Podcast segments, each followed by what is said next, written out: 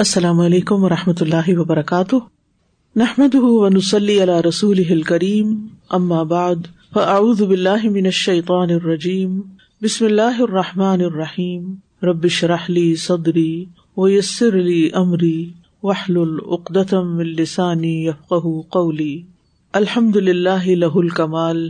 احمد سبحان و اشکر دل عزت والجلال۔ لا الہ الا اللہ الکبیر المتعال۔ ہر قسم کی حمد اللہ کے لیے ہے، اسی کے لیے کمال ہے۔ میں اللہ سبحان و تعالی کی حمد کرتی ہوں اور اس کا شکر ادا کرتی ہوں۔ وہ عزت اور جلال والا ہے۔ اس کے سوا کوئی معبود برحق نہیں۔ وہ بہت بڑا اور برتر ہے۔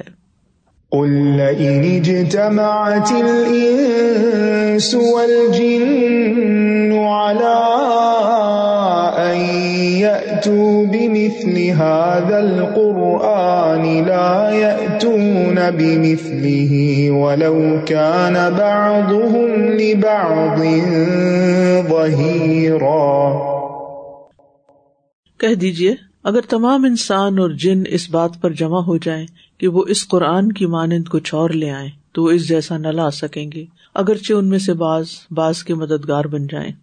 ہم پڑھ رہے تھے چھٹے باب میں جمع قرآن اور اس کی تدوین کے بارے میں آج ہم جمع قرآن اور تدوین کا دوسرا دور پڑھیں گے، جو خلافت صدیقی میں ہوا یعنی ابو بکر صدیق رضی اللہ عنہ کی خلافت کے دوران۔ ابو بکر صدیق رضی اللہ عنہ کے دور میں جمع قرآن کی تفصیلات زید بن ثابت رضی اللہ عنہ نے دی ہیں۔ وہ فرماتے ہیں، جنگ یماما کے فوراً بعد بارہ ہجری کو سیدنا ابو بکر صدیق رضی اللہ عنہ نے ایک روز پیغام بھیج کر مجھے بلوا بھیجا۔ میں ان کے پاس پہنچا تو وہاں عمر رضی اللہ عنہ بھی موجود تھے۔ ابو بکر صدیق نے مجھے فرمایا، عمر رضی اللہ عنہ نے آ کر مجھ سے یہ بات کہی ہے کہ جنگ یماما میں قرآن کے ستر حفاظ شہید ہو گئے ہیں اور اگر مختلف مقامات پر اسی طرح حفاظ قرآن شہید ہوتے رہے تو مجھے اندیشہ ہے کہ کہیں قرآن کا ایک بڑا حصہ ناپید نہ ہو جائے۔ لہٰذا میری رائے یہ ہے کہ قرآن کو ایک جگہ اکٹھا کر دینا چاہیے۔ میں نے عمر رضی اللہ عنہ سے کہا، جو کام نبی صلی اللہ علیہ وسلم نے نہیں کیا، ہم وہ کیسے کریں؟ عمر رضی اللہ عنہ نے جواب دیا، اللہ کی قسم، یہ کام کرنا ہی زیادہ بہتر ہے۔ اس کے بعد عمر رضی اللہ عنہ مجھ سے بار بار یہی کہتے رہے، یہاں تک کہ میرا شرح صدر ہو گیا۔ اور اب میری رائے بھی وہی ہے جو عمر رضی اللہ عنہ کی ہے۔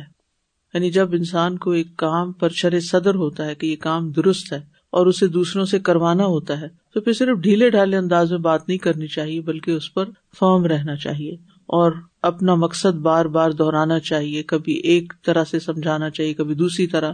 بعض اوقات دوسرے کو ہمارے نقطۂ نظر پوری طرح کنوے نہیں ہو رہا ہوتا۔ جیسے بچوں کے ساتھ ہی عام طور پہ ہمارا معاملہ ہوتا ہے یا کسی بھی اسٹوڈینٹس وغیرہ کے ساتھ، تو اس میں کبھی جھجکنا نہیں چاہیے، کبھی کمزوری نہیں دکھانی چاہیے۔ جو صحیح بات ہے، وہ صحیح بات ہے اور اس کو صحیح طور پر بیان کرنا علمی امانت ہوتی ہے۔ اس کے بعد خلیفہ رسول ابو بکر رضی اللہ عنہ نے مجھ سے فرمایا، زید تم نوجوان ہو اور سمجھدار بھی ہو۔ ہمیں تمہارے بارے میں کوئی بدگمانی نہیں ہے یعنی ہم تم پہ ٹرسٹ کرتے ہیں۔ تم نے رسول اللہ صلی اللہ علیہ وسلم پر اترنے والی وہی کو لکھا ہے۔ فتب القرآن فجما تو تم قرآن کو تلاش کر کے اسے جمع کرو۔ یعنی سب اکٹھا کرو، جمع کرو۔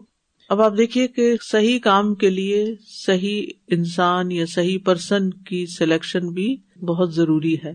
آپ کی نیت کتنی بھی اچھی ہو، آپ کا جذبہ کتنا بھی سچا ہو، لیکن جو کام آپ کر رہے ہیں، اگر آپ خود اس کے اہل نہیں یا جس سے کروا رہے ہیں، وہ اہل نہیں۔ تو نتیجہ وہ نہیں نکلے گا۔ یعنی بہت سے متقی صحابہ موجود تھے مدینہ میں، لیکن ان کا انتخاب کیوں کیا گیا؟ کیونکہ یہ نبی صلی اللہ علیہ وسلم کے ہمسائے تھے اور آپ ان کو جب بھی وہی اترتی فوراً بلا لیتے اور اپنے سامنے لکھواتے اور کل ہم نے پڑھا کہ لکھوانے کے بعد کیا کرتے تھے؟ ان سے سنتے بھی تھے۔ اور پھر اگر کہیں اصلاح کی ضرورت ہوتی تو اصلاح کرواتے اور پھر اس کو رکھوا دیتے۔ کاتب وہی سیدنا زید رضی اللہ عنہ فرماتے ہیں اللہ کی قسم، اگر یہ حضرات مجھے کوئی پہاڑ دوسری جگہ منتقل کرنے کا حکم دیتے، تو ایسا کرنا میرے لیے آسان ہوتا۔ میں نے ارض کی، آپ وہ کام کیسے کر سکتے ہیں جو رسول اللہ صلی اللہ علیہ وسلم نے نہیں کیا؟ اس سے بھی آپ اندازہ لگائیں کہ صحابہ کے اندر کتنی زیادہ اتباع تھی کہ وہی کرنا ہے جو آپ نے کیا ہے، اس سے نہیں ہٹنا۔ ابو بکر صدیق رضی اللہ عنہ نے فرمایا، اللہ کی قسم، ایسا کرنا ہی بہتر ہے۔ اس کے بعد خلیفہ محترم بار بار مجھے یہی کہتے رہے، یہاں تک کہ اللہ تعالیٰ نے میرا سینا بھی اس رائے پہ کھول دیا جو ابو بکر اور عمر رضی اللہ عنہما کی تھی۔ یہاں پر آپ دیکھیے کہ کوئی اندھی تکلید نہیں تھی، بلکہ جو ان کے ضمیر کی بات تھی، جو اندر کی سچائی تھی، جیسے وہ محسوس کر رہے تھے، اس کو بھی ایکسپریس کر دیا۔ یعنی ایسا نہیں کہ ان کے دل میں کوئی ادب نہیں تھا یا کوئی احترام نہیں تھا بڑوں کا، یا وہ ان کو خلیفہ نہیں مانتے تھے یا اپنا مینٹر نہیں مانتے تھے چاہے کوئی بھی ہو، والدین ہو، استاد ہو، لیکن اگر آپ سمجھتے ہیں کہ آپ کے کسی بات پہ شرح صدر نہیں ہو رہا، تو آپ ایسے بلائنڈلی یس سر نہیں کریں۔ اور اندر سے نیت کرنے کی ہو کوئی نہیں اور اوپر سے بس ہاں ہاں ہاں ہو جائے گا۔ ایسا نہیں کرنا چاہیے۔ آپ کو واضح بتانا چاہیے کہ میں اپنے آپ کو اس کام کے قابل نہیں سمجھتی، لیکن اگر بڑا سمجھتا کہ نہیں، آپ کر سکتے تو پھر انسان کو سمجھنے کی کوشش بھی کرنی چاہیے۔ اور پھر اللہ کے نام پہ توکل کر کے آگے بڑھنا بھی چاہیے۔ کیونکہ خیر کے کام کی اپرچونیٹیز بھی روز روز نہیں ملتی۔ اور یہ بھی تو آتا نا حدیث میں کتاب الحکام اگر آپ لوگ بخاری کی فالو کر رہے ہیں منڈے کے دن ہوتی ہے نا فورٹی فائیو منٹ کا سیشن ہوتا ہے۔ آپ لوگ گھر پہ ہوتے ہیں، گھر پہ بھی سن سکتے ہیں۔ حکمت کی باتیں تو حدیث سے ہی ملتی ہیں۔ تو اس میں یہ نا کہ جو شخص امارت طلب نہیں کرتا یعنی کوئی عہدہ طلب نہیں کرتا، کوئی ذمہ داری خود سے نہیں مانگتا بلکہ اس کو دی جاتی ہے۔ ہاں اگر آپ کر سکتے ہیں تو آپ بتا سکتے ہیں کہ ٹھیک ہے، میں اویلیبل ہوں۔ لیکن آپ یہ نہیں کہتے کہ ضرور مجھے ہی دی جائے۔ بازوقت کوئی اور نہیں کر پاتا تو آپ اپنے آپ کو آفر کرتے وہ بھی بہت اچھی بات ہے۔ لیکن آپ کے دل میں کوئی بڑا بننے کی یا کوئی عہدہ حاصل کرنے کی طلب نہیں، تو پھر اس کام پر اللہ کی مدد آتی ہے۔ پھر اللہ تعالیٰ آپ سے وہ کام کروا لیتا ہے۔ لیکن اگر آپ کے اندر یہ لالچ ہو کہ میرا نام بلند ہو جائے یا میں آگے بڑھ جاؤں یا میں سب سے نمایاں نظر آ جاؤں، تو پھر یہ چیز پسندیدہ نہیں ہے۔ کہتے چنانچہ انہوں نے کام شروع کر دیا۔ میں نے قرآن آیات کو تلاش کرنا شروع کیا اور کھجور کی شاخوں، پتھر کی تختیوں اور لوگوں کے سینوں سے قرآن کو جمع کر ڈالا، جس کے صحیفے سیدنا ابو بکر رضی اللہ عنہ کے پاس ان کی وفات تک رہے۔ بعد میں یہی صحیفے ام المومنین سعید حفصہ بنت عمر رضی اللہ عنہ کے پاس آ گئے۔ یہ صحیح بخاری سے ہمیں پتہ چلتا ہے۔ خلیفہ رسول ابو بکر رضی اللہ عنہ کے اس عمل کو صحابہ رسول نے اور تمام امت نے سراہا اور امت پر ایک بڑا احسان سمجھا کہ انہوں نے یہ صحیح کیا، بہت اچھا کیا۔ اگر وہ اسی شکل میں رہتا جیسے تھا، بکھرا ہوا، تو پھر کیا ہوتا؟ ہم تک لکھا ہوا کیسے پہنچتا؟ اور ہم میں سے ہر ایک تو حافظ نہیں ہو سکتا۔ اچھا بائے دبے حافظ کو حافظ کیوں کہتے ہیں؟ غور کیا آپ نے کل سے اس پر؟ جی وہ قرآن کی حفاظت کرنے والا ہوتا ہے۔ انہوں نے جیسے قرآن کو جمع کیا تو وہ اپنے سینے میں قرآن کو جمع کر لیتا ہے اور وہ اس کی حفاظت کرتا ہے۔ یعنی کل ہم نے یہ بات بھی پڑھی تھی نا کہ اگر ساری دنیا سے قرآن مجید کے نسخے غائب بھی کر دیے جائیں تو سینوں میں محفوظ ہے، وہ دوبارہ لکھا جا سکتا ہے۔ سیدنا علی بن نبی طالب نے فرمایا، اعظم الناصف المصاحفی اجر او ابی بکر رحمت اللہ علیہ ابی بکر ہوا اول من جمع کتاب اللہ۔ مصاحف کو جمع کرنے میں سب سے زیادہ جری یعنی بہادر یہ جرت والے سیدنا ابو بکر رضی اللہ عنہ ثابت ہوئے ہیں۔ اللہ تعالیٰ کی ان پر رحمت ہو، وہ امت کے پہلے فرد ہیں جنہوں نے کتاب اللہ کو جمع کر ڈالا۔ وہ بھی ان کی تعریف کر رہے ہیں۔ اب زید رضی اللہ عنہ کا انتخاب کیوں ہوا؟ زید رضی اللہ عنہ کو دو خلفا نے کتابت قرآن اور اس کے جمع کرنے کا کیوں کہا؟ زید رضی اللہ عنہ پر ان کی نظر کیوں پڑی؟ اس میں کوئی شک نہیں کہ وہ بعض مخصوص خوبیوں اور خدا داد صلاحیتوں کے مالک تھے۔ غالباً ایک وجہ یہ بھی ہو سکتی ہے کہ وہی اترنے کے بعد آپ انہیں کو بلوا بھیجتے اور زید رضی اللہ عنہ وہی لکھ لیا کرتے تھے۔ اور نبی صلی اللہ علیہ وسلم جب مدینہ تشریف لائے تو بنو نجار کے اس بچے کی تعریف کی گئی یعنی حضرت زید کی۔ جب اہل محلہ نے آپ کو بتایا کہ دس سے زیادہ صورتیں یہ بچہ یاد کر چکا ہے، تو آپ نے انہیں فرمایا، زید، تم یہود کی تحریر کو میرے لیے سیکھ لو۔ اس سے مراد یہ ہے کہ ان کی زبان کو ایسا سیکھو کہ تم خود بولنا، لکھنا اور پڑھنا جان سکو۔ یعنی عبرانی کو ہبرو کو۔ زید رضی اللہ عنہ کا اپنا بیان ہے کہ ماں مرت بھی خم سا لئی لتن حدق پندرہ دن نہیں گزرے تھے کہ میں نے اس میں مہارت حاصل کر لی۔ بعد میں عبرانی زبان کے ترجمان بھی یہی تھے اور انہیں جواب لکھنے والے بھی یہی تھے۔ ایک اور وجہ علماء نے یہ بیان کیا ہے کہ زید بن ثابت رضی اللہ عنہ کو خود نبی اکرم صلی اللہ علیہ وسلم نے قرآن حفظ کروایا تھا۔ خود معلم تھے آپ ان کے۔ تو پھر شاگردوں کا پتا ہوتا ہے نا کہ کون کیا کر سکتا ہے۔ اس کے علاوہ نبی اکرم صلی اللہ علیہ وسلم نے آخری رمضان میں دو مرتبہ قرآن کی دہرائی کی تو اس وقت سیدنا زید بھی موجود تھے۔ اب قرآن مجید جمع کرنے سے پہلے خوب غور فکر کیا گیا پلاننگ کی گئی، ایک اسٹریٹجی بنائی گئی، پھر یہ کام شروع کیا گیا۔ ابو بکر صدیق رضی اللہ عنہ اور زید بن ثابت رضی اللہ عنہ کا قرآن مجید کو جمع کرنے سے پہلے سوچنا اور غور و فکر کرنا بھی قابل غور ہے۔ کہ وہ کسی کام کو شرعی حیثیت دینے میں، اسے قبول کرنے میں کتنے محتاط تھے۔ نیز اللہ تعالیٰ نے ان مبارک ہستیوں کو جمع قرآن کا الحام کر کے حفاظت قرآن کا ذمہ دار بنا دیا، جس کی ابتدا عمر رضی اللہ عنہ کے مشورے سے ہوئی اور اس کی تکمیل ابو بکر رضی اللہ عنہ نے زید رضی اللہ عنہ کو یہ کہہ کر کی ان کا رج الشاب عقل لا نتہم کا وقد کن تختب الوحی رسول اللہ صلی اللہ علیہ وسلم. یہ آپ کی سلیکشن کا کرائٹیریا ہے۔ کہ آپ ایک نوجوان آدمی ہیں یو آر یگ عقل ہیں۔ لا نتہم کا ہم تم پہ ٹرسٹ کرتے ہیں، تم پہ کوئی تہمت نہیں لگاتے۔ وقت کن تختب الوحی علیہ رسول اللہ صلی اللہ علیہ وسلم۔ اور آپ رسول اللہ صلی اللہ علیہ وسلم کی وہی کے کاتب بھی ہیں۔ اور پھر زید رضی اللہ عنہ کا یہ کہنا فو اللہ لو کلفونی نقل جبل من الجبال ما کا نہ اسقل علیہ مما امرنی بھی من جمع قرآن کہ اگر یہ مجھے پہاڑوں میں سے کسی پہاڑ کو اپنی جگہ سے منتقل کرنے کا حکم دیتے تو وہ مجھ پہ اتنا بھاری نہ ہوتا جتنا قرآن کو جمع کرنا میرے پہ گراں تھا، اتنی بڑی ذمہ داری تھی اور اس کا بوجھ بھی محسوس کر رہے تھے۔ قرآن کو جمع کرنے کے لیے کیا پلاننگ ہوئی؟ زید بن ثابت رضی اللہ عنہ کی سربراہی میں ایک کمیٹی قائم کی گئی، ٹیم ورک، جس میں جلیل القدر صحابہ شامل تھے۔ پہلے ابو بکر رضی اللہ عنہ نے جمع قرآن کے سلسلے میں ایک اہم ہدایت دی جس پر عمل کے لیے عمر فاروق رضی اللہ عنہ کو زید رضی اللہ عنہ کے ساتھ بھی لگا دیا۔ ٹھیک ہے؟ اس کمیٹی میں خود عمر بھی شامل ہوئے۔ لیڈ کون تھے؟ زید بن ثابت رضی اللہ عنہ۔ آیات کو دو لوگوں کی گواہی کے بعد لکھا گیا۔ یعنی حضرت زید خود بھی حافظ تھے۔ اس کے باوجود انہوں نے جب قرآن مجید کو اکٹھا کیا تو جو جو کوئی اپنا لکھا ہوا نسخہ لایا تو اس پر مزید گواہیاں بھی لی گئی خلیفہ رسول ابو بکر رضی اللہ عنہ نے سعیدنا عمر اور زید رضی اللہ عنہ سے فرمایا، دونوں مسجد کے دروازے پہ بیٹھ جاؤ، بس جو تمہارے پاس قرآن کی کسی آیت پر دو گواہ لائے تو اسے لکھ لو۔ عبد الرحمان بن حاطم کہتے ہیں، عمر رضی اللہ عنہ تشریف لائے اور فرمایا، جس نے رسول اللہ صلی اللہ علیہ وسلم سے قرآن کا کوئی حصہ حاصل کیا ہو تو وہ اسے لے آئے۔ صحابہ قرآن مجید کو صحیفوں، تختیوں اور کھجور کی چھالوں پر لکھا کرتے تھے۔ تو جس کے پاس جو تھا، وہ لے آیا۔ چار طرح سے قرآن آیات کی تصدیق کی گئی۔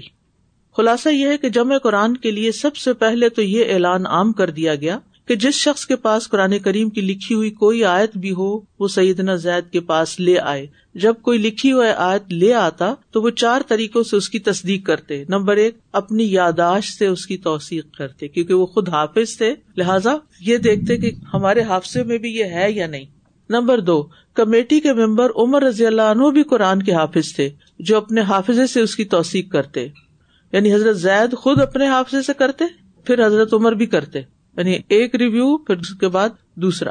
نمبر تین، کوئی لکھی ہوئی آیت اس وقت تک قبول نہ کی جاتی جب تک دو قابل اعتماد گواہ یہ گواہی نہ دے دیتے کہ وہ نبی اکرم صلی اللہ علیہ وسلم کے سامنے لکھی گئی ہے۔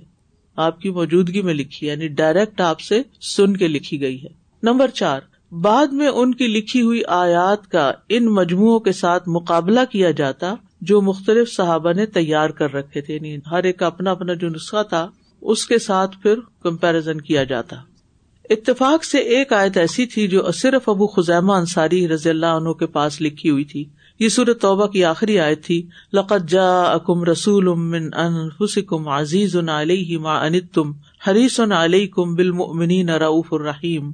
فن طول فقل حسبی اللہ اللہ اللہ ہوا علیہ توکل تو وہ رب العرش العظیم دو گواہیاں نہ ہونے کے باوجود اس آیت کو لے لیا گیا۔ کیا وجہ تھی؟ اس کی وجہ ایک تو یہ تھی کہ یہ آیت لکھی ہوئی نہ ہونے کے باوجود بھی سینکڑوں حفاظ کو زبانی یاد تھی۔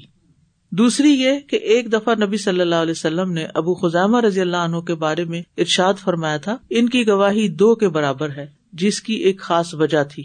کیا وجہ تھی؟ صحیح حدیث میں ہے کہ ایک دفعہ نبی اکرم صلی اللہ علیہ وسلم نے کسی سے اونٹوں کا لین دین یعنی سودا کیا۔ آپ نے یہ سودا تنہا کیا۔ جس شخص سے سودا کیا، وہ بعد میں اونٹوں کی طے شدہ قیمت دینے سے مکر گیا۔ مال جو ہے نا، بہت بڑا فتنا ہوتا ہے۔ اور ایسے لوگ ہر دور میں رہے اور آج بھی لوگ ایسے ہی ہیں کہ وعدہ کر لیتے ہیں، قرضہ دے دیں اتنا، اتنے ٹائم میں لوٹا دیں گے اور اس کے بعد پھر وہ پھر جاتے ہیں۔ پھر اس نے آپ سے کہا، آپ کے پاس کیا کوئی گواہ ہے جو یہ گواہی دے سکے کہ میں نے اونٹوں کی یہی قیمت کہی تھی؟ ہو سکتا ہے اسے بھول گیا ہو یا کوئی وجہ ہو اس کے اینڈ پر بھی۔ ابو خزیمہ اس وقت موجود تھے۔ انہوں نے کہا، میں اس کی گواہی دیتا ہوں۔ حالانکہ سودا کرتے ہوئے وہ وہاں موجود نہیں تھے۔ آپ نے انہیں فرمایا، ابو خزیمہ، تم کیسے گواہی دیتے ہو؟ جبکہ تم اس موقع پر تھے ہی نہیں۔ انہوں نے جواب میں عرض کی، اے اللہ کے رسول، اگر آپ عرش کی باتیں ہمیں سچ سچ بتا دیتے ہیں، تو اس بات کے سچا ہونے میں کیا شک ہے؟ اتنا ٹرسٹ تھا صحابہ کو نبی صلی اللہ علیہ وسلم کی باتوں پر، ان کی وزڈم پر، ان کی ہر چیز پر۔ اور یہی وجہ ہے کہ انہوں نے کبھی آگے سے کوشچن نہیں کیا تھا کہ پھر یہ آپ جو ہمیں حکم دے رہے ہیں کسی چیز کا یا کسی چیز کو حرام کر رہے ہیں تو اس کی حکمت کیا اور اس کی وجہ کیا اور اس کا فلسفہ بھی بیان کر دیجیے نہیں، یہ آج کے دور میں ہم کمزور ایمان والوں کی حرکتیں ہیں۔ انہوں نے صرف اس وجہ سے گواہی دی کہ اگر نبی صلی اللہ علیہ وسلم کہہ رہے ہیں تو یہ سچ ہی ہوگا۔ اس وقت آپ نے ان کی گواہی دو گواہوں کے برابر قرار دے دی۔ اس کے برعکس بعض روایات میں ہے کہ ابن عباس رضی اللہ عنہ ایک آیت فمستمتا تم بھی منہن کے آگے الا اجل مسمہ کے الفاظ ہونے کے قسمیاں قائل تھے۔ وہ قسم کہا کے کہتے تھے کہ یہ الفاظ بھی اس آیت کے ساتھ ہیں۔ اور جمع و تدبین قرآن کے وقت شدت سے یہ کہتے رہے کہ آیت اسی طرح نازل ہوئی ہے۔ یعنی کیسے؟ فمستمتا تم بھی منہن الا اجل مسمہ۔ ٹھیک ہے؟ اب اس کا مطلب یہ ہے کہ جو تم عورتوں سے متا کرو ایک وقت مقرر تک، ٹھیک ہے؟ تو اس کے جواز کیا ہے؟ یعنی کہ وہ قسم کھا رہے تھے وہ بھی صحابی تھے، جھوٹ نہیں کہہ رہے تھے۔ کہتے ممکن ہے، اس کا جواب یہ کہ ممکن ہے جن ایام میں متا کرنے کا جواز متا کا تو پتا نا سب کو۔ یعنی ایک مخصوص وقت تک کے لیے، ایک مخصوص قیمت پر عورت سے نکاح کر لیا جاتا ہے اور وہ وقت ختم ہونے کے ساتھ خود ہی ڈیزالو ہو جاتا ہے۔ تو ابتدا میں یہ بیچ میں جائز کیا بھی گیا تھا۔ تو اس وقت یہ کراط بھی پڑی گئی ہو۔ لیکن ایسی کراط بھی رخصت اور نس کے ضمن میں آتی ہے۔ مگر کمیٹی نے دو وجوہات کی بنا پر ان کا موقف قبول نہیں کیا۔ ایک یہ کہ جمع و تدوین میں خبر متواتر کو مشروط قرار دیا گیا تھا۔ خبر متواتر کیا ہوتی ہے کہ کسی بھی آیت کے اتنے سارے لوگ گواہ ہوں، لانے والے ہوں کہ وہ جھوٹ پر اتفاق نہ کریں۔ یعنی ایک آیت صرف ایک یا دو لوگوں سے نہیں ملی، بے شمار لوگوں سے ملی ہے۔ اور اس میں یہ لکھا ہوا نہیں ہے، اور صرف ایک واحد ابن عباس کہہ رہے ہیں کہ نہیں، یہ موجود تھی۔ اور پھر ایک یہ کہ جمع و تدبین میں خبر متواتر کو مشروط قرار دیا گیا تھا یعنی اس کی شرط لگائی گئی تھی۔ اس لیے اس کے راوی صرف ابن عباس تھے، کوئی دوسرا نہیں تھا، تو اس لیے قبول نہیں کی گئی۔ حالانکہ وہ قسم بھی کھا رہے تھے۔ دوسری وجہ یہ تھی کہ پہلے سے دو مکی صورتوں، المومنون اور المعارج میں یہ محکم آیات موجود تھی ولدین احملی فروج حافظ اللہ علیہ ازواج او ماملکت ایمان ان غیر ملومین فمن ورا ادالی کا فلا کا ملادون یعنی اس کا ترجمہ کیا ہے؟ وہ لوگ جو اپنی شرم گاہوں کی حفاظت کرتے ہیں، سوائے اپنی بیویوں اور مل کے یمین کے، اس معاملے میں وہ ملامت نہیں کیے گئے۔ جو اس کے علاوہ کچھ اور چاہے تو وہی حد سے بڑھنے والے ہیں۔ تو اس کا مطلب یہ ہے کہ جو متا کی اجازت ہے وہ تیسری شکل بنتی ہے اور وہ اس میں نہیں آتی۔ یعنی حفاظت فروج کے دو ہی ذریعے ہیں، پہلا ذریعہ بیوی کا اور دوسرا لونڈی کا۔ ان کے علاوہ جو کچھ ہے وہ حد سے تجاوز کرنا ہے۔ اور متا والی عورت نہ بیوی ہوتی ہے، نہ لونڈی ہوتی ہے۔ تو اس لیے آج کے اس حصے کو قبول نہیں کیا گیا۔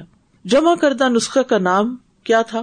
اس کمیٹی نے انتہائی احتیاط اور سخت محنت کے بعد قرآن کو ایک سال کی مدت میں جمع کر دیا۔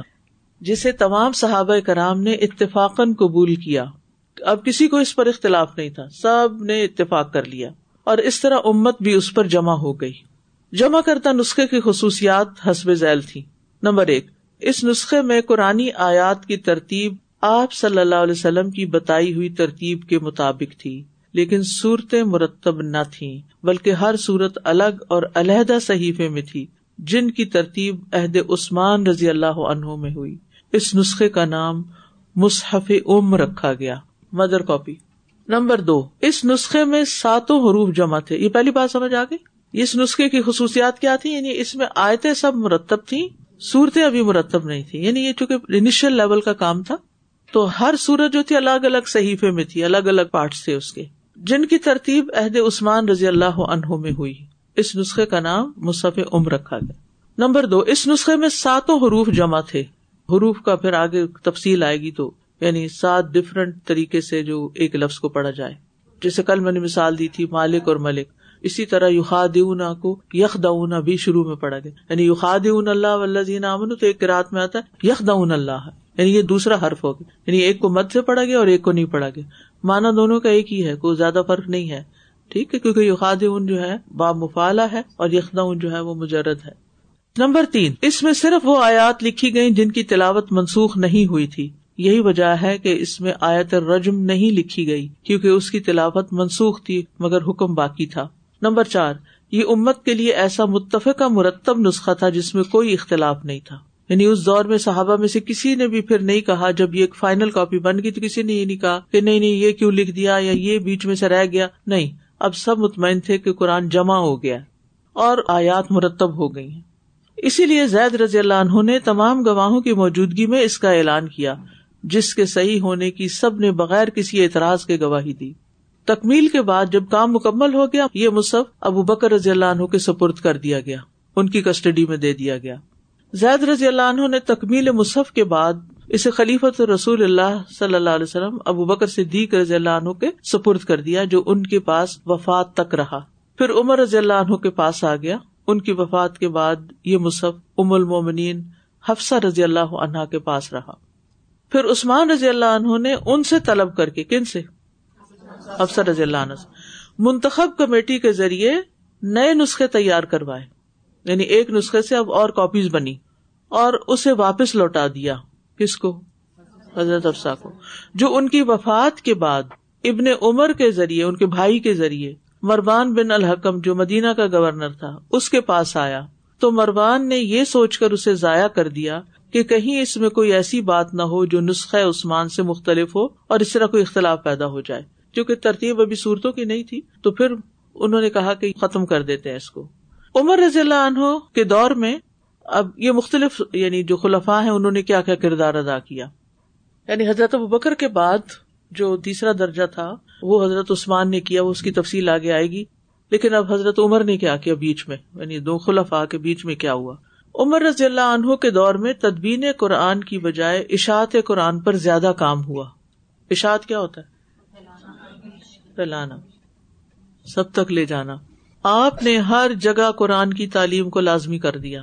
یہاں تک کہ فوجیوں اور دیہاتیوں کو بھی نہیں چھوڑا۔ ہر ایک قرآن پڑھے اب۔ قرآن کی ترویج کے لیے آپ نے باجماعت تراوی کا اہتمام کیا اور ابئی ابن کاب اور تمیم داری رضی اللہ عنہما کو حکم دیا کہ لوگوں کو با جماعت گیارہ رکت تراوی پڑھائے یہ متا امام مالک میں حدیث موجود ہے اور صحیح حدیث ہے۔ آپ نے ہر جگہ یہ احکام بھیجے کہ قرآن کی تعلیم کے ساتھ الفاظ کی ادائیگی اور اعراب کی تعلیم پر بھی توجہ دی جائے۔ یعنی صحیح طریقے سے پڑھا جائے۔ الفاظ کی ادائیگی بھی درست ہو اور اعراب بھی درست ہو گویا تجوید کے ساتھ پڑھے ابھی لفظ تجوید نہیں نکلا تھا اس وقت۔ عمر رضی اللہ عنہ کی کوششوں سے قرآن ہر طرف پھیل گیا اور حفاظ کی تعداد میں تیزی سے اضافہ ہوا۔ اس کا اندازہ اس بات سے لگایا جا سکتا ہے کہ صرف سعد بن ابی وقاص رضی اللہ عنہ کے لشکر میں تین سو حفاظ موجود تھے۔ شاہ ولی اللہ محدث دل بھی فرماتے ہیں، آج مسلمانوں میں جو بھی قرآن پڑھتا ہے، فاروق اعظم رضی اللہ عنہ کا احسان اس کی گردن پر ہے۔ تیسرا دور، خلافت عثمانی میں جمع قرآن۔ عثمان رضی اللہ عنہ کے دور خلافت میں اسلام عرب سے نکل کر روم اور ایران کے دور دراز علاقوں تک پہنچ چکا تھا یعنی اور زبانوں والوں کے پاس۔ نئے مسلمان جو اجمی تھے یعنی جو عربی نہیں تھے، نان ارب تھے، مجاہدین اسلام یا مسلمان تاجروں سے قرآن سیکھتے، جو بزنس کے لیے جاتے تھے مختلف علاقوں میں، وہ بھی پڑھاتے، اور جو لوگ جہاد کے لیے جاتے تھے، وہ بھی لوگوں کو قرآن پڑھاتے۔ جن کی بدولت انہیں اسلام کی نعمت حاصل ہوتی۔ قرآن سبا حروف میں نازل ہوا تھا۔ صحابہ کرام رضی اللہ عنہم نے نبی اکرم صلی اللہ علیہ وسلم سے مختلف کراطوں کے مطابق سیکھا تھا۔ اس لیے ہر صحابی نے اپنے شاگرد کو اسی طرح پڑھایا جس طرح اس نے خود نبی صلی اللہ علیہ وسلم سے سیکھا تھا۔ یوں قراتوں کا اختلاف دور دراز ممالک تک پہنچ گیا اور لوگوں میں جھگڑے پیدا ہونے لگے نہیں ہم نے تو یوں پڑھا، وہ کہتے ہم نے یوں پڑھا۔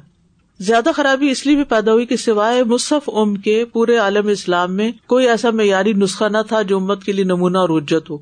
بس صرف ایک نسخہ تھا جو مدینہ میں تھا۔ امیر المومنین عثمان ذن نورین رضی اللہ عنہ خود بھی اس خطرے کا احساس کر چکے تھے، کیونکہ انہوں نے مدینہ کے بچوں میں ان کے اساتذہ کی اختلاف کراط کے اثرات کو بھانپ لیا تھا۔ عثمان رضی اللہ عنہ اپنی تقاریر میں ان سے فرما بھی چکے تھے۔ ان تم اندی تختلف نفی ہی فتل حنون فمن انی من المساری اشد اختلاف و اشد الحن اجتمیو یا اصحاب محمد وقت الناسی اماما۔ تم میرے پاس ہوتے ہوئے بھی اختلاف کرتے ہو اور لہن بھی، تو جو مجھ سے دور دراز علاقوں میں آباد ہیں، ان کا اختلاف اور لہن تو اور زیادہ ہوگا۔ یعنی جو عرب بھی نہیں ہے وہ کیا کرتے ہوں گے؟ اے اصحاب محمد، اتفاق کر لو اور لوگوں کے لیے ایک امام لکھ ڈالو یعنی ان کو قرآن کی کاپیز بھیجو۔ امام کے مطلب آپ نے پڑھے ہیں قرآن میں؟ امام کا صرف لیڈر مطلب نہیں ہوتا۔ فی امام مبین۔ بک آف ڈیڈس کو بھی امام کہتے لکھی ہوئی کاپی کے لیے استعمال ہوا کیونکہ کتاب کہاں رکھتے ہیں؟ سامنے رکھتے ہیں نا۔ کتاب کیا کرتی ہے ہمیں لیڈ کرتی ہے۔ تو اب ایک عالمی مصحف کی تیاری ہوئی۔ لہٰذا آپ نے صحابہ کے سامنے یہ رائے رکھی کہ مصحف ام کو سامنے رکھ کے ایسا مصحف تیار کیا جائے جو صرف قریش کی لغت پر ہو۔ پھر اس کی نقلیں بنوا کر تمام عالم اسلام میں پھیلا دی جائیں۔ تمام صحابہ نے خلیفہ راشد عثمان رضی اللہ عنہ کی اس اشتہادی رائے کی بھرپور تائید کی کہ قرآن صرف قریش کے لہجے میں یا قریش جس طریقے سے پڑھتے ہیں، اس میں لکھا اور جمع کیا جائے۔ کیونکہ آپ قریشی تھے، آپ افسح العرب تھے یعنی اربوں میں سب سے زیادہ فصیح السان تھے۔ اور قریش ہی کی زبان اور لہجے میں قرآن اترا تھا۔ اس صورت حال میں عثمان رضی اللہ عنہ نے سال پچیس ہجری میں وہ عظیم کارنامہ انجام دیا، جس کی تفصیل انس رضی اللہ عنہ کی روایت سے صحیح بخاری میں یوں بیان ہوئی ہے۔ حذیفہ رضی اللہ عنہ عثمان رضی اللہ عنہ کے پاس تشریف لائے۔ وہ اہل شام اور عراق کے ساتھ آرمینیا اور آزر بائی جان کو فتح کرنے کے لیے جہاد کر رہے تھے۔ کون؟ حذیفہ رضی اللہ یہاں عراقیوں کے قرآت قرآن میں اختلاف کو دیکھ کر حذیفہ رضی اللہ عنہ ڈر گئے۔ انہوں نے عثمان رضی اللہ عنہ سے عرض کی، اس امت کا علاج کیجیے اس سے پہلے کہ ان کا اپنی مقدس کتاب میں ویسا ہی اختلاف ہو جائے جیسے یہود و نصارہ کے یہاں ہو چکا ہے۔ عثمان رضی اللہ عنہ نے ام المومنین حفص رضی اللہ عنہ سے مصحف منگوایا آفیشیل کاپی منگوا لی، اس کی نقول یعنی کاپیز تیار کی۔ چنانچہ انہوں نے سیدنا عثمان کے پاس بھیج دیا۔ یعنی جب انہوں نے منگوایا تو انہوں نے کاپی بھیج دی۔ پھر امیر المومنین نے زید بن ثابت، عبداللہ بن زبیر، سعید بن ابلاس اور عبد الرحمان بن حارث بن ہشام ردی اللہ عنہم کو قرآن لکھنے کا حکم دیا، جو انہوں نے اسے دیکھ کر مختلف صحیفوں میں لکھ ڈالا یعنی کئی کاپیاں تیار ہوئی اس موقع پر عثمان رضی اللہ عنہ نے تینوں قریشیوں سے فرمایا، جب تم اور زید کتابت کے دوران کسی بھی چیز میں اختلاف کرو، تو پھر قرآن کو قریشی زبان میں لکھنا، اس لیے کہ قرآن انہیں کی زبان میں نازل ہوا ہے۔ سو انہوں نے ایسا ہی کیا۔ حتیٰ کہ جب چند مصاحب لکھ لیے گئے تو عثمان رضی اللہ عنہ نے اصل نسخہ ام المومنین کو واپس لوٹا دیا اور ہر صوبے میں ان لکھے ہوئے مصاحب کی ایک ایک نقل بھجوا دی گئی اور ساتھ ہی یہ حکم جاری کیا کہ اس قرآن کے سوا اب ہر صحیفہ یا مصحف جلا دیا جائے۔ یہی سے اس بات کا جواز ملتا ہے کہ قرآن اور آگ کو ڈیزالو کرنا ہو تو اسے جلایا بھی جا سکتا ہے۔ چار رکنی کمیٹی کا قیام ہوا پھر۔ خلیفہ سالس عثمان ذنورین رضی اللہ عنہ نے ام المومنین سعیدہ حفصہ رضی اللہ عنہ سے مصف ام منگوایا اور صحابہ سے ہی پوچھا، من اکتب الناس؟ کون سب سے بہتر کاتب ہے؟ اکتب۔ جیسے اکبر ہوتا نا، ایسے اکتب، کاتب سے۔ انہوں نے کہا، کاتب رسول صلی اللہ علیہ وسلم زید بن ثابت، سب سے اچھا لکھتے ہیں۔ انہوں نے فرمایا فعی عرب وفی روایت افسح لوگوں میں سب سے زیادہ فصیح عرب کون ہے؟ انہوں نے کہا، سعید بن الاس عثمان رضی اللہ عنہ نے فرمایا فلیم لل سعید ولی یکتب زعید کیا تقسیم ہے کام کی؟ سعید املا کروائے زید لکھے ہر چیز میرٹ پہ ہو رہی ہے، ہر چیز قابلیت کی بنا پہ ہو رہی ہے۔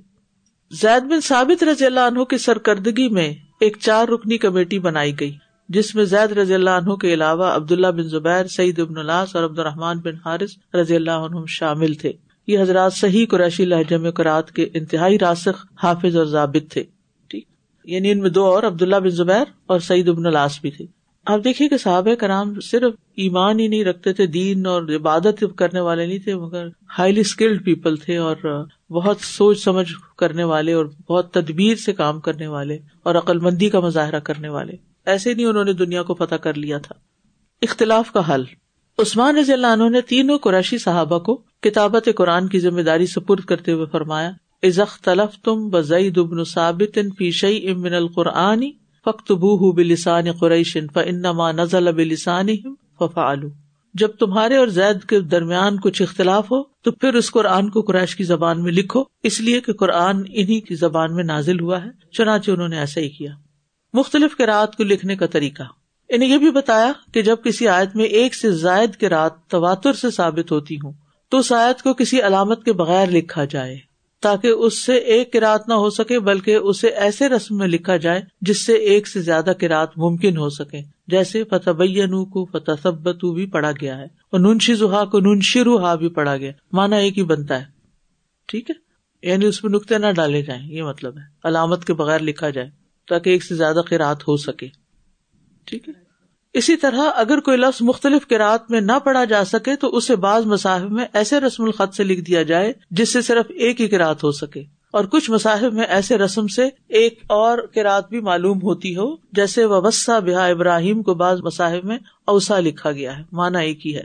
وہ ساری مغفرت ربی کم کو کچھ مصاحب میں سین سے قبل واؤ کے ساتھ لکھا گیا وہ ساری اور بعض میں بغیر واؤ کے لکھا گیا۔ خصوصی توجہ سے مصحف ام سے مزید نقول تیار کر لیے گئے۔ اس جماعت کے ذمے یہ کام بھی لگایا گیا کہ وہ مصحف ام سے نقل کر کے کئی ایسے صحیفے تیار کرے جن میں صورتیں بھی مرتب ہوں۔ ابتدا میں یہ کام انہیں لوگوں کے سپر تھا، لیکن بعد میں یہ تعداد بڑھا کر بارہ کر دی گئی کیونکہ کام زیادہ تھا۔ اب انہوں نے کیا کہ ان بارہ لوگوں نے بارہ حضرات جو مزید آئے تھے، ان حضرات نے کتابت قرآن کے سلسلے میں مدرجہ ذیل کام سر انجام دیے۔ انہوں نے تمام صورتوں کو ترتیب بار ایک ہی مصحف میں لکھا۔ ٹھیک ہے، اب ترتیب آ گئی مصحف۔ گریجولی ایک کے بعد ایک اسٹیپ ہو رہا ہے نا۔ ان حضرات نے نہ صرف مصحف ام کو سامنے رکھا، بلکہ نقول تیار کرتے وقت اس کی کتابت اور خط کا خصوصی خیال کیا۔ یعنی اسکرپٹ امت کو ایک ہی لہجے اور لغت پر اکٹھا کیا گیا۔ جہاں پر بھی تھوڑا سا اختلاف سیدنا زید اور کمیٹی کے مابین ہوا، وہیں پر قریشی لہجے اور قریشی لغت کو بنیاد بنا کر اس کی تصحیح کر دی گئی۔ کیونکہ اس مصحف کو لکھوانے کی اصل غرض ہی یہی تھی کہ مسلمانوں کو ایک ہی لہجے اور لغت پر اکٹھا کر دیا جائے۔ چنانچہ اس لکھے ہوئے قرآن کو جس صحابی نے بھی پڑھا، اس نے اس کے رسم اور لغت سے اختلاف نہیں کیا، بلکہ اسے صحیح اور محقق قرآن قرار دیا کہ یہ بالکل درست لکھا گیا۔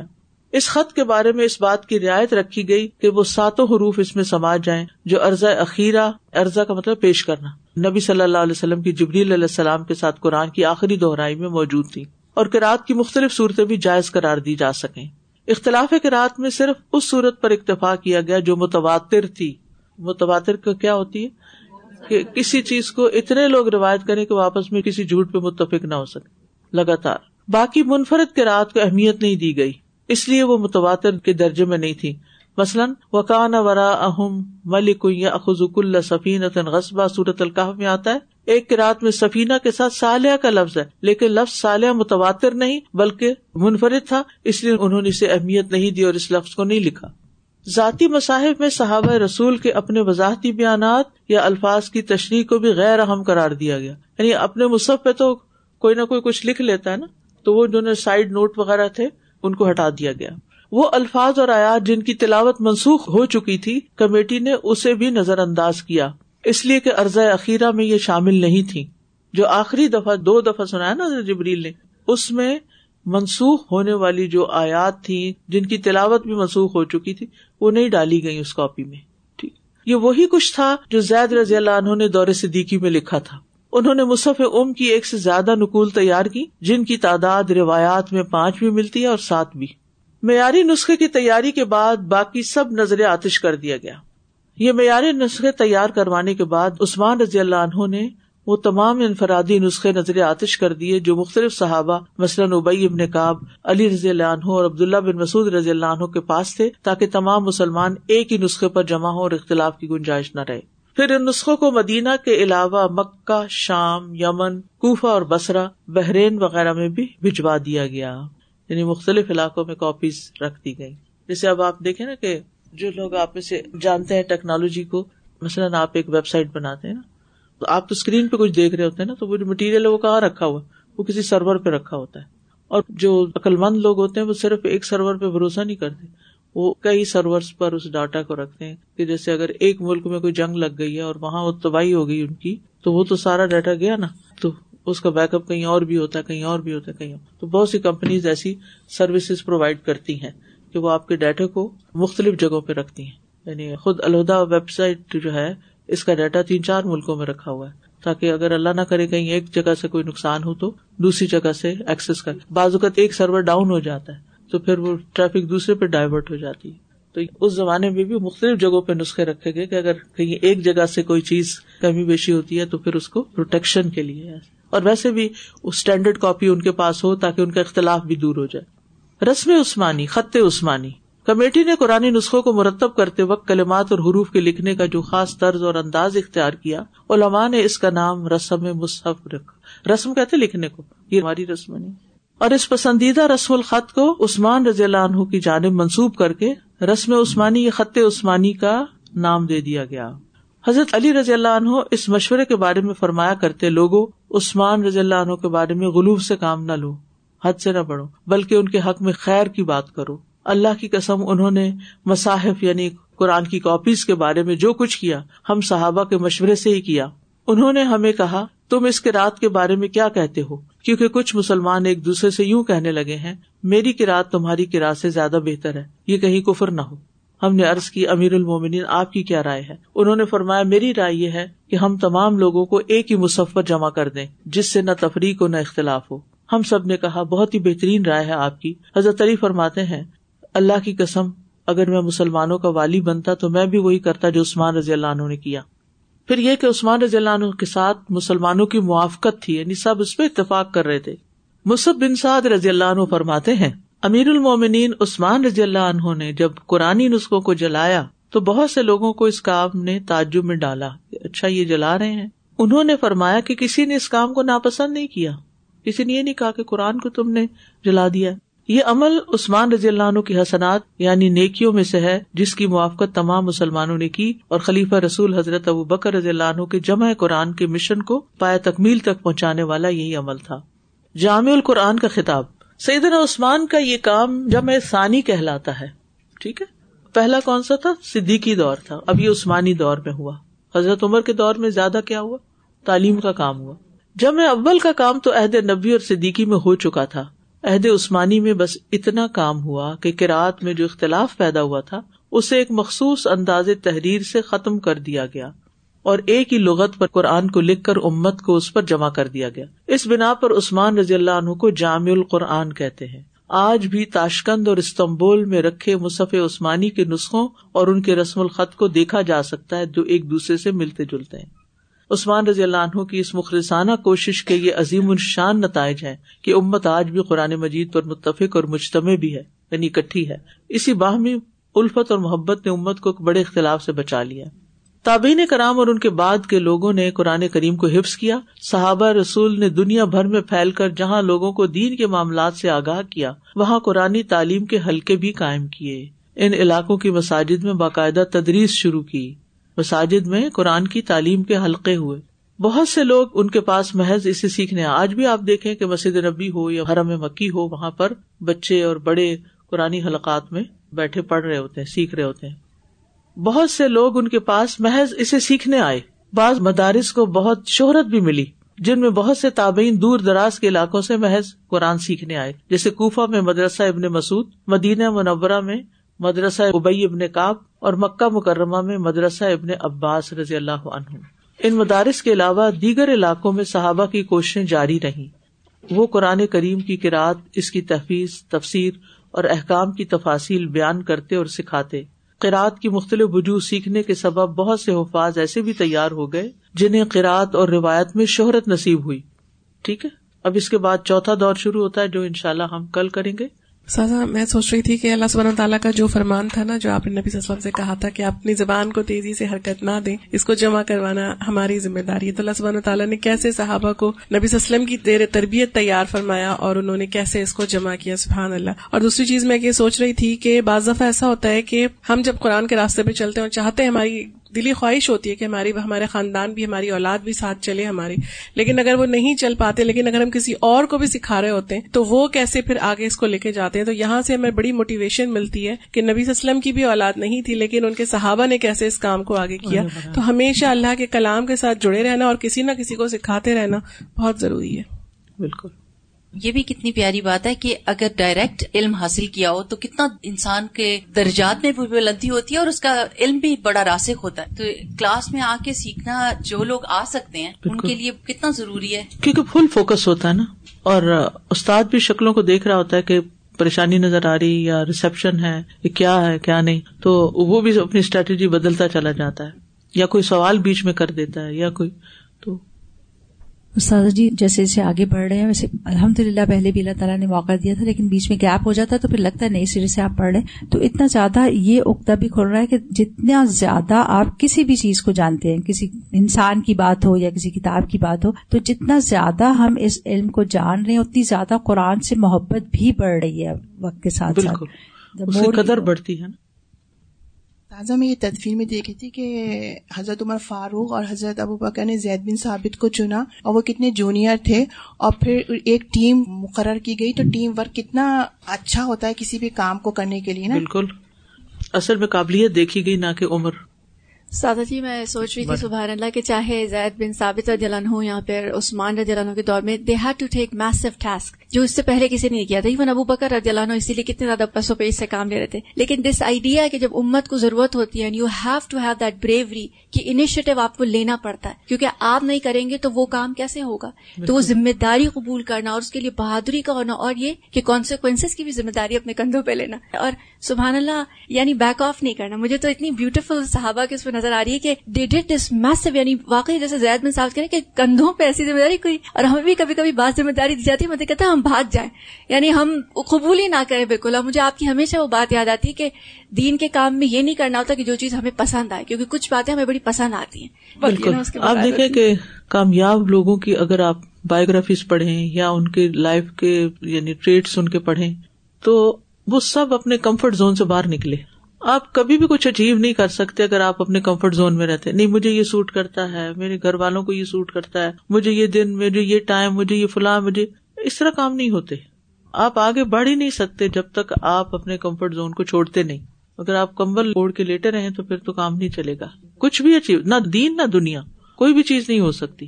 تو اس لیے بہت ضروری ہے کہ انسان بریو اسٹیپ لے اور باہر آئے۔ مجھے اچھی طرح یاد ہے کہ جب نائنٹین نائنٹی فور میں الدا کا پہلا کورس شروع ہوا تھا ون ایئر ڈپلوما کورس تو اب یہ میں نے دعویٰ کیا تھا کہ ایک سال میں قرآن پڑھا جا سکتا ہے۔ ہر ایک نے مخالفت کی۔ یہ کیسے ہو سکتا ہے؟ یہ پاسبل نہیں، یہ مشکل ہے۔ میں نے بیٹھ کے ساری کیلکولیشن کی۔ ابھی تو لیسن پلاننگ آپ لوگ دیکھتے نا، تو تو سب تیار کیا ہوا، اتنے لیسن ہے اور اتنے دن ہے تو جلدی سے آپ میچ کر لیتے ہیں۔ تو اس وقت تو کچھ نہیں رو شکل میں سب کچھ سامنے تھا۔ تو میں نے یہ دیکھا کہ تیس پارے ہمارے پاس اور بارہ مہینے ہیں۔ ٹھیک ہے؟ تو اگر ہم دو ہفتوں میں ایک پارا ختم کرتے ہیں تو اس کا مطلب چھ دن ہفتے میں پڑھ کے، دو ہفتوں میں پارا ختم کرتے ہیں تو اس کا مطلب یہ کہ چوبیس پارے تو آسانی سے آرام سے ہو جائیں گے۔ اور ہر پارے کے اندر عموماً پندرہ، سولہ رکو چودہ رکو کچھ رکو چھوٹے بھی ہوتے ہیں۔ اگر دو دو رکو میں لا لیے جائیں اور کچھ پارے ویسے بھی نسبتاً چھوٹے ہیں، تو وہ جب ساری بیٹھ کے میں نے کیلکولیشن کی اور دن گنے اور سبق گنے، تو الحمد للہ وہ تو آسانی سے سارا کچھ ہو گیا۔ یعنی چھوٹے حصوں میں تقسیم کر لیا۔ اور الحمد للہ پہلے پانچ سال میں نے خود پڑھایا تھا لائیو ہر سال، جب ایک ختم ہوتا تو ایک شروع کر لیتے اور این ٹائم پہ اللہ کا شکر ہے شروع ہوتا اور ختم ہوتا اور ابھی تک وہاں اسلام آباد میں اور کچھ اور جگہوں پر بھی اب ایک سال میں پورا کروا دیا جاتا ہے۔ کیونکہ بچیوں نے آگے پڑھنا ہوتا ہے، یونیورسٹی جانا ہوتا ہے، شادیاں ہوتی ہیں، تو ایک سال اسپیئر کر کے قرآن کی تعلیم بھی لے لیتے ہیں اور آسانی ہوتی ہے۔ تو جب کوئی کام آپ شروع کرتے ہیں نا، اللہ آپ کے دل میں ڈالتا ہے آپ کے اپنی کوئی کمال نہیں ہوتا۔ اللہ تعالیٰ دل میں ڈالتا ہے، اللہ تعالیٰ کرواتا ہے۔ لیکن جب آپ آئیڈیا پیش کرتے ہیں تو ضروری نہیں ہوتا کہ سارے آپ کی ہاں میں ہاں ملا دیں اور آپ کے ساتھ موافقت کریں۔ لیکن آپ کو خود یقین ہونا چاہیے کہ جو بات آپ کہہ رہے ہیں، وہ بات ہو سکتی اور اگر آپ کو یقین نہیں تو پھر کوئی اور بھی نہیں کر کے دے گا۔ جی ایک چھوٹی سی بات، ایک چھوٹا سا واقعہ شیئر کرنا چاہتی ہوں کہ میں ان دنوں بے میں تھی تو میری عادت تھی کہ میں نے کاؤنٹر رکھا ہوا تھا اور میں ذکر کرتی رہتی تھی جب بھی کام ہوتا تھا نا۔ تو میرے ساتھ میری ایک کو ورکر تھی تو وہ مجھ سے پوچھنے لگی ایک دن کہ تم کیا کر رہی ہو نا؟ تو میں نے کہا کہ میں ذکر کرتی ہوں کچھ۔ تو وہ کہنے لگی میں بھی مسلمان ہوں۔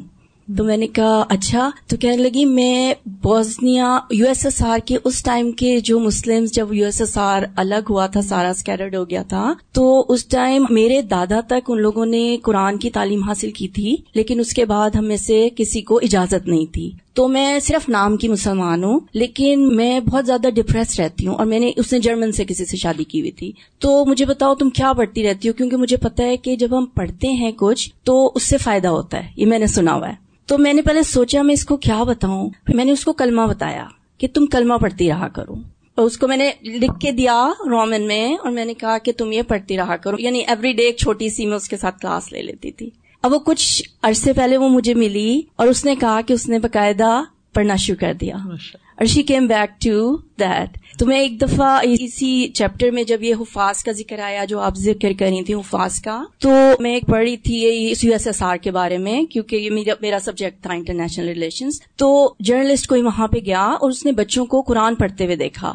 تب یہ تھا کہ وہ نہیں پڑھتے تھے، تو جیسے چلتے پھرتے کھیلتے بچے پڑھ رہے ہیں نا، عربی پڑھ رہے ہیں۔ تو اس نے کہا اچھا مجھے یہ پڑھ کے دکھاؤ۔ تو they were not able to read تو اس نے کہا، مگر تم تو صحیح قرآن پڑھ رہے ہو، کیسے پڑھتے ہو تم نا؟ تو کہنے لگے کہ ہمیں ایک کوئی صاحب ہیں، وہ پڑھاتے ہیں، وہ اس دکان تک گئے، تو انہوں نے بتایا کہ ہم لوگ کیا کرتے تھے کہ ہمیں ہمارے پیرنٹس فور فادرس کی بات بتا رہا کہ ٹرین کے ایک جگہ اسٹیشن سے بٹھاتے تھے، اگلے اسٹیشن تک وہ ایز دا ٹریولرز اپنے آپ کو شو کرتے تھے لیکن وہ انہیں قرآن کی تعلیم دیا کرتے تھے۔ چھپ کے ان لوگوں نے اس طرح سے اور سینہ بسینہ حفاظت سینکڑوں سالوں تک وہ ان کے سینوں میں محفوظ رہا ہے۔ اور اب جب دوبارہ سے اسلامک یو نو کہ جو جہاں جہاں چیشنیاں اور یہ وہ جو ہیں وہاں پہ وہ دوبارہ سے اپنے اسلامک طریقے کو فالو کر رہے ہیں لیکن اس طرح سے انہوں نے اپنے مذہب کو بچایا ہے۔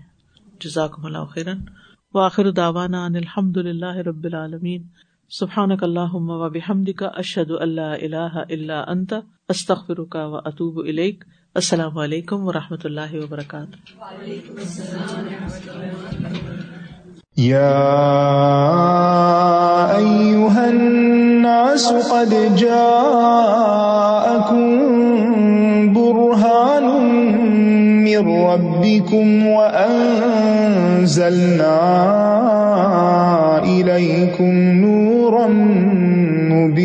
مبينا فأما الذين آمنوا بالله واعتصموا به فسيدخلهم في رحمة منه وفضل ويهديهم إليه صراطا مستقيما.